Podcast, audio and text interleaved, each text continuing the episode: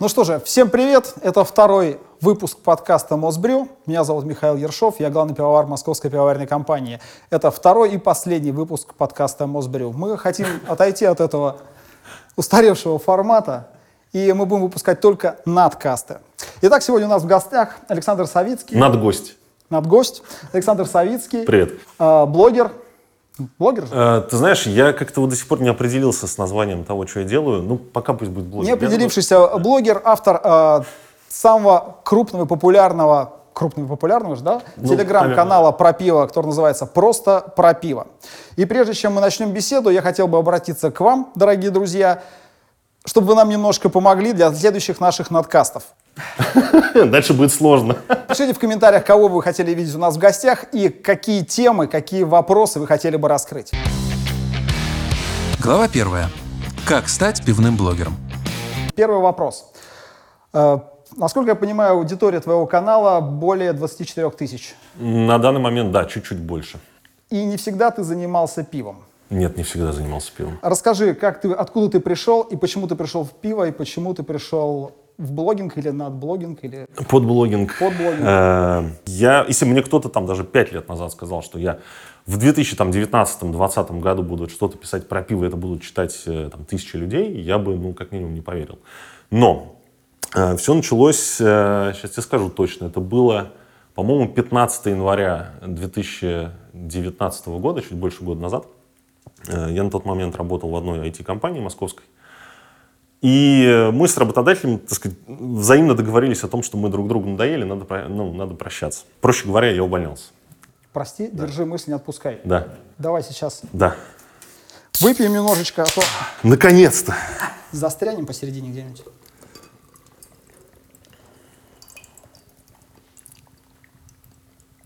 Та-та-та-та-та-та. Ой, это долгая история, пока не Ну стоит. ничего, пока стоится, да. Так вот, 15 января я выхожу из э, кабинета HR, такой немножко на взводе, ну, как это обычно бывает. да? Свободный уже выходишь? Э, Пока еще нет, но как бы уже все было решено. Мне нужно было, там, условно говоря, за месяц, даже не за две недели, за месяц передать дела. Э, Не то чтобы я был очень этому рад, но как бы вот так складывалось. И меня в целом это устраивало. Но поскольку это такой был э, стресс, вот я был на взводе, и кто-то мне задал вопрос из э, коллег, типа, ну что, Саня, а чем будешь заниматься-то?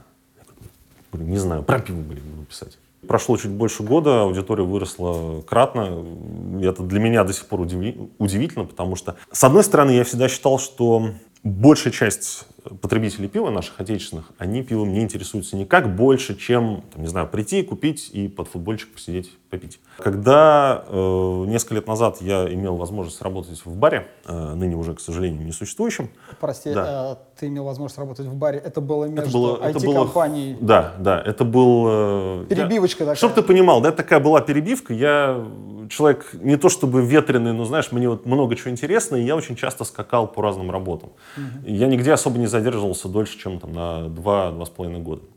Потому что проходит время, мне начинает становиться скучно, э, я начинаю маяться, начинаю что-то делать спустя рукава, и как бы все это приводит к тому, что, типа, ну, наверное, все, надо заканчивать, надо идти дальше. И вот это был как раз один из тех периодов, э, когда я ушел с одной работы на другую еще не собирался, у меня была возможность посвятить там себе э, и своим хобби каким-то, то есть мотоциклы и пиво, да, э, какое-то время я пришел к приятелю, попросился встать к нему за стойку в бар, потому что мне было интересно, как это работает изнутри. Но такой переломный момент был, по-моему, а, в 2013, по-моему, году, если я не ошибаюсь, э, когда я побывал на пивоварне «Кантильон», или «Кантион», как она То есть сразу да? в дамке, да? Да, да, сразу в дамке. Ну, так получилось, да, что я побывал в, в Брюсселе и э, загуглил э, пивоварни. Я тогда о ней не знал, откровенно говоря. То есть, может быть, когда-то слышал, но вот о том, что она там есть, не знал. И там, о, Кантион, там самая, значит, самая присамая легендарная группа, надо зайти. Э, Мы пришли, э, там экскурсия, я там, естественно, с открытым ртом просто ходил всю дорогу. Очень оказалось интересно, очень здорово, очень круто. Я попробовал там впервые настоящий э, ламбик, настоящий вот этот тот гёс. И мне снесло крышу начисто. То есть после этого я, э, да, Ну, завод Гёс. да. Ты знаешь, позавчера было лучше. Не знаю, так хорошо заходит. Ой. В какой-то момент даже стало страшно, потому что понимаешь, что, блин, вот я уже там знаю какой-то вот, какой объем, уже какой-то объем знаний есть, а впереди еще там, не знаю, в сто раз больше. Ты там еще чуть копнул, а там уже в тысячу раз больше. И, с одной стороны, это приводит в восторг, потому что, блин, наконец-то у меня там будет занятие на, гол, на дол, долгие годы вперед. А с другой стороны, хватаешься за голову и понимаешь, что, наверное, вот это даже за всю жизнь не, не, не осознать, не выучить, не пройти, не запомнить. Глава вторая. Зачем вообще говорить о пиве?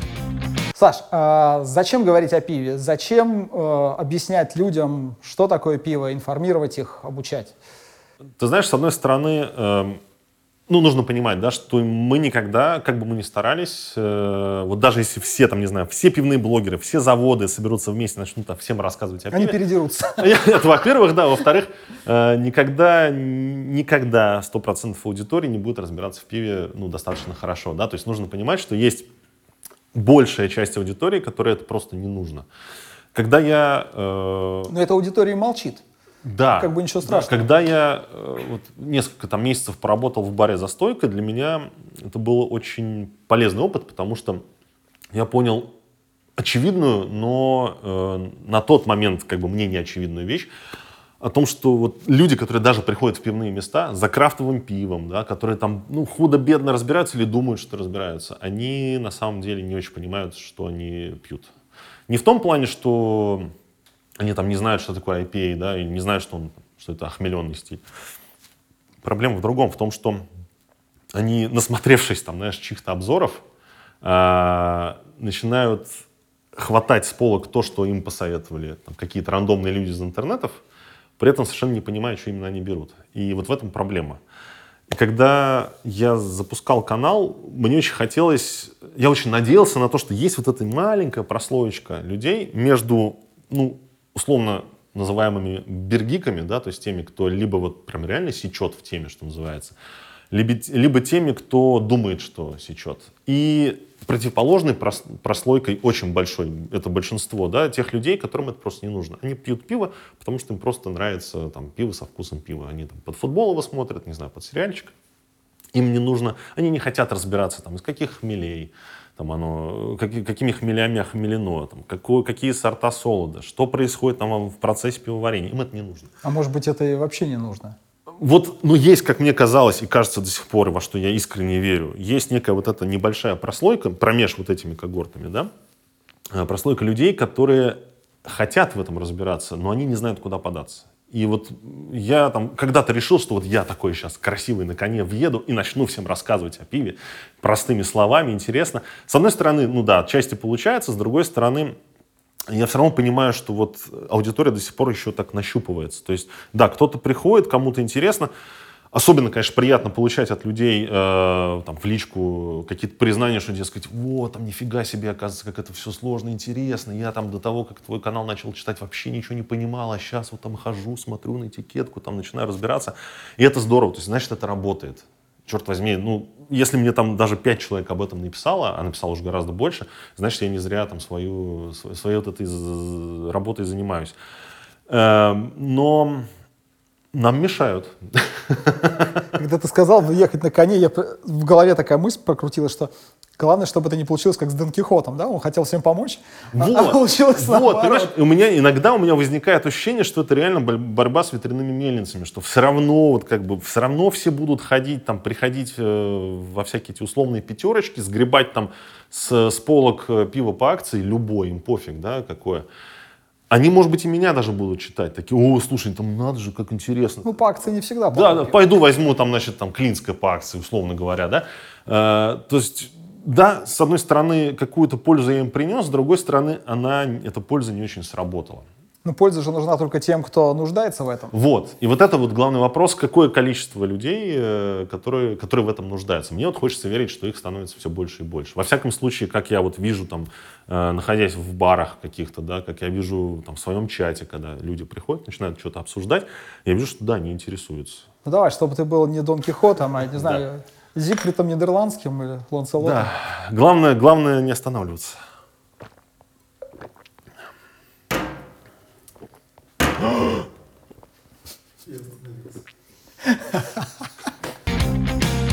Глава третья.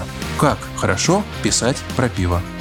У тебя очень интересный и многоплановый канал про пиво. Спасибо. А, вопрос такой, откуда ты берешь информацию? А, наверное, как и многие из э, нас Большая часть, конечно, приходит из э, интернета, ну, в широком смысле, да, то есть это и цифровые копии книжек каких-то, это и форумы домашников в том числе. В основном, правда, надо сказать, что это форумы американские, потому что на наших отечественных форумах домашников сидеть очень сложно. Э, достаточно токсичная атмосфера. Ну, как и на других, на мотофорумах. Да, да, да, кстати говоря, да. Э, я смотрю, что ты, кроме того, что выкладываешь какие-то вещи там про пиво, ну, не могу сказать, энциклопедические, ну, такие угу. общие. Ну, ты еще он, довольно-таки быстро реагируешь на какие-то законодательные изменения да. и вообще изменения на российском рынке пива. И сразу угу. статейку. Да, так и есть. Вот пишу буквально, то есть выходит новость, э, я за новостями этим, естественно, слежу, подписан на все там более-менее крупные ресурсы подобные, тематические. Э, выходит новость, я либо пишу что-то от себя не претендуя при этом совершенно на там, истину в последней инстанции, либо привлекаю кого-то из экспертов э, с рынка. Вот буквально там на днях это был э, Вов Наумкин и представители э, Ингева. Ты э, привлекаешь их именно как экспертов или у тебя есть команда, которая пишет эти статьи? Нет, ты все пишешь? Нет, я вообще такой оркестр из одного человека. Так было всегда, я думаю, что, наверное, так будет, да, еще очень долго. Мне, во-первых, с одной стороны, не очень... Я не очень командный игрок, честно говоря. Я, наверное, и поэтому тоже не очень приживался в коллективах в больших компаниях, потому что э, я не то чтобы перетягиваю одеяло на себя, я просто как бы особо ни с кем не контактирую. Мне комфортно с самим собой. И с каналом получилось так же. Вот я как начал его один, э, продолжаю его один, и менять на данный момент пока ничего не хочу. Я, для меня этот канал это вот единственное, чем я сейчас занимаюсь. Вот в буквальном смысле. То есть у меня другой никакой работы нет. Для меня это сейчас работа. То есть э, канал приносит прибыль? Очень, очень, очень и очень маленькую. Ну, Я бы даже сказал, что она стремится к нулю, и, наверное, даже можно сказать, что нет, она не приносит прибыли. То есть, наверное, даже можно не спрашивать. Ну, то есть я, если уж на то пошло, я живу сейчас на, на то, что у меня сохранилось там с определенных пор. Я, это, я эти деньги вкладываю в том числе в свой контент, ну, то есть, во-первых, в свое собственное время, которое я на это трачу, во-вторых, на там, э, технические какие-то да, вещи, которые мне помогают с этим. Тут, не знаю, купил камеру, начал снимать, э, кан- ну, начал делать канал на YouTube. Есть что-то, что бесит, э, возможно, у других блогеров, но я про себя скажу, что меня бесит, да, то есть это какие-то штампы, которые а, для своих денег там ничего пива, там, за свои деньги. А, эксплуатация э, слова питкость, э, иногда абсолютно не понимая значения этого ну слова. Ну, да. ну и другое. Ну, нет, меня, наверное, раздражают немножко другие вещи. Ты знаешь, я э, а я читаю практически всех наших русскоязычных и в телеге, и э, там подписан на YouTube, но смотрю редко. Но мне не нравится, знаешь, что они, они, на мой взгляд, не в обиду им будет сказано, да, но мне хочется, давай так скажем, мне хочется, чтобы они давали больше какой-то добавленной стоимости вот э, всей этой индустрии, потому что когда люди пишут, э, когда они там, не знаю, обозревают пиво, что я вообще люто ненавижу. Вот я, я, я у себя в канале еще в самом начале зарекся делать какие-то пивные обзоры, ну, в таком в стандартном понимании этого. Извини, знаешь, что мне еще больше нравится? Это комментарий. Человек сделал обзор на пиво, да. и там комментарий, ну что, покупать или нет? То есть такая ну, без, безволие. Для меня это, это, знаешь, это может быть так выглядит, как будто я немножко так свысока на них смотрю, но э, если, ну, по моей логике, если человек э, рассказывает что-то о пиве, там, ставит ему какую-то оценку, мне хочется этому человеку поверить, может быть, но мне нужно за что-то зацепиться, да, я не понимаю, почему этому человеку я должен верить, почему я должен смотреть, как там один, два, три, пять совершенно неизвестных мне людей э, говорят, что вот это пиво хорошее, там, а вот это плохое.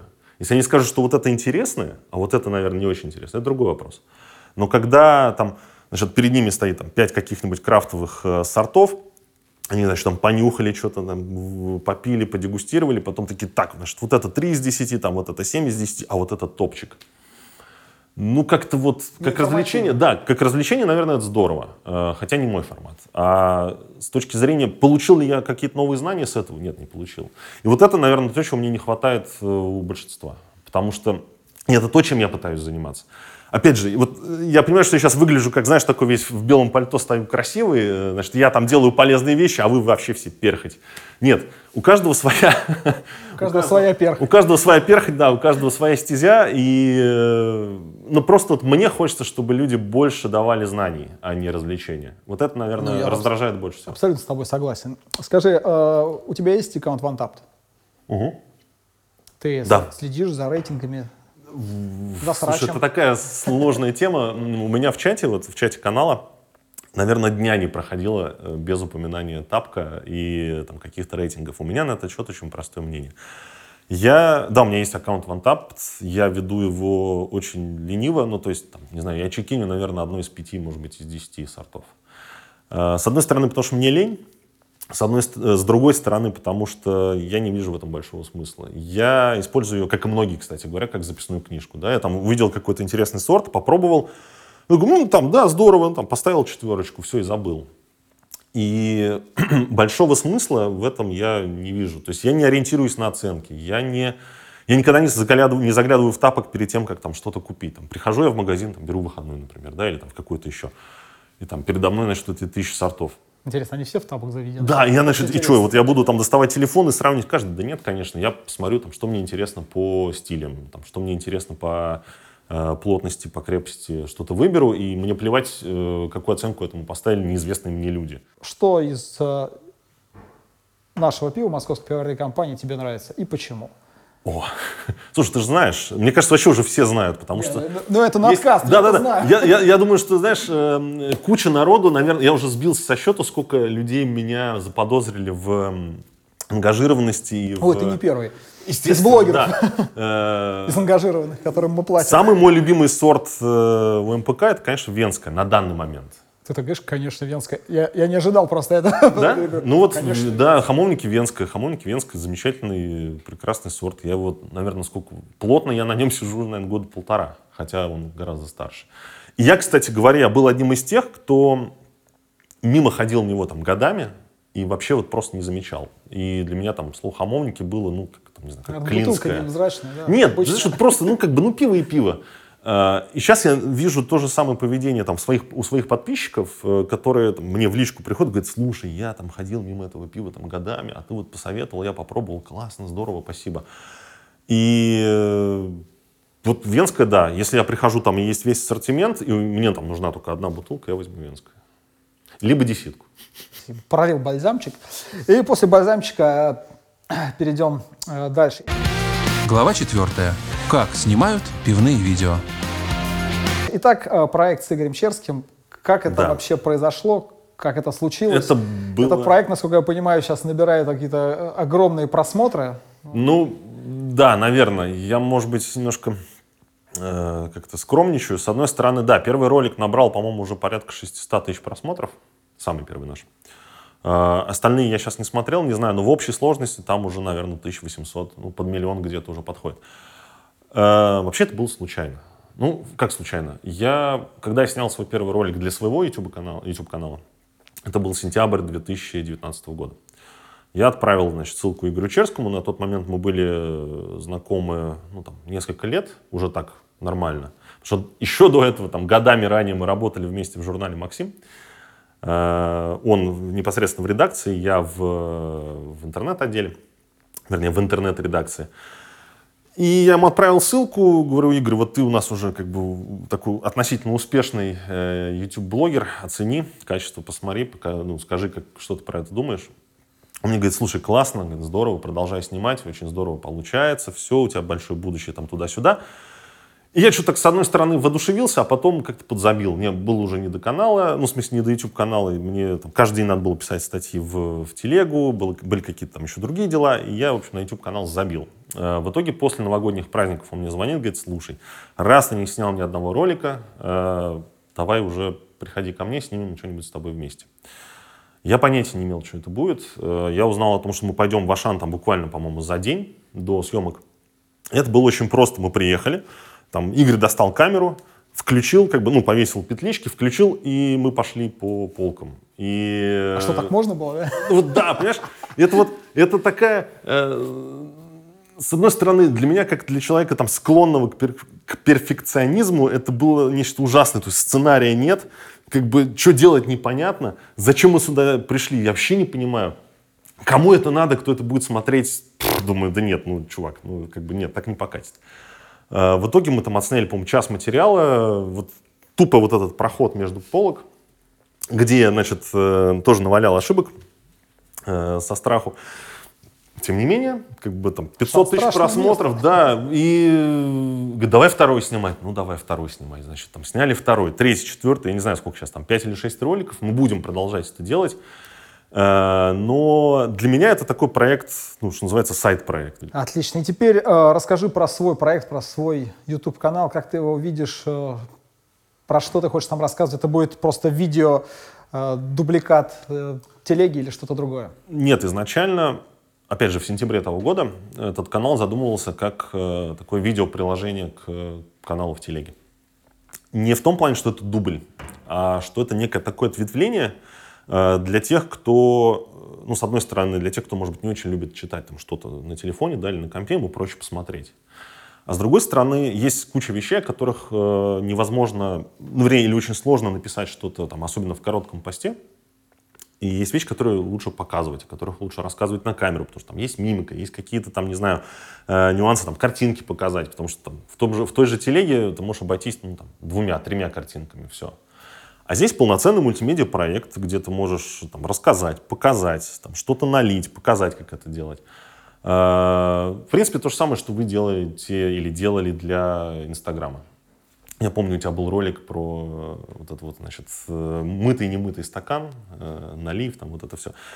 Не знаю, там сработало ли это у Я вас. Вот. Я тоже не знаю. Не тебя спрашивать надо, да. Но в моем случае, там, первый ролик посмотрел, по-моему, несколько тысяч человек. Потом, когда вот ко мне уже пришла аудитория от Игоря Черского, естественно, канал там начал э, расти. Сейчас это порядка 14, по-моему, тысяч подписчиков. Общее количество просмотров там ну, уже сильно за 100 тысяч. Э, мне нравится, и, но, но пока формат еще, знаешь, такой он зыбкий. Я еще не очень понимаю, в какую сторону двигаться. Да, у меня там есть планы, я хочу отснять серию роликов про пивные мифы, я хочу отснять серию роликов про э, пивоварни, я хочу отснять серию роликов про пивоваров, и так далее. Но пока это вот такое что-то эфемерное. Глава пятая. Худшие мифы и лучшее пиво.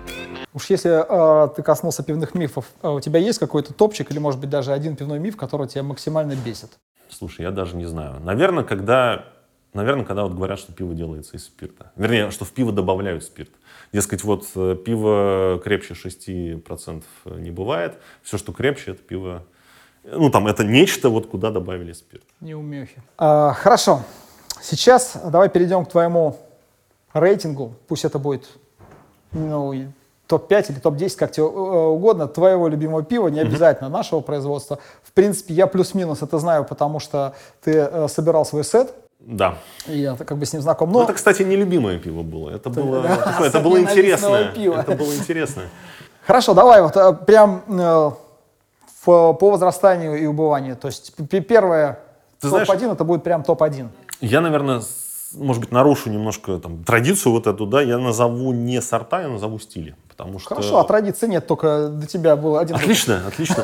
А, потому что, ты знаешь, сорта, ну, я стараюсь там пробовать как можно, ну не то, что как можно больше, да, но я увидел что-то интересное, я попробовал. Но я стараюсь э, оставаться в рамках там своих каких-то любимых стилей. То есть, если я беру что-то для там, просто насладиться, вечером посидеть, попить. Это на первом месте это Кёльш. Ну, у нас выбор на российском рынке не, небольшой. У нас всего два сорта продается, но чаще всего это фрю, фрю Кёльш. Вот его бы я поставил на первое место. Любимое Я уже вижу, как губернатор годы. Кёльна комментирует наш подкаст «Надкаст». Говорит, что да, вот он мой любимый клиент. Да. Э, второе, это последнее время, наверное, это келлер-биры, хотя, опять же, у нас свежие келлеры найти достаточно сложно. Это мы с тобой в Питере обсуждали, да, Да, да, по-моему, да. Э, третий — это венский лагерь. Э, опять же, это хамовники Венска. И все, что вот более-менее похоже, потому что, опять же, как бы не хочу лишний раз там признаваться в любви МПК и э, Да, Венского.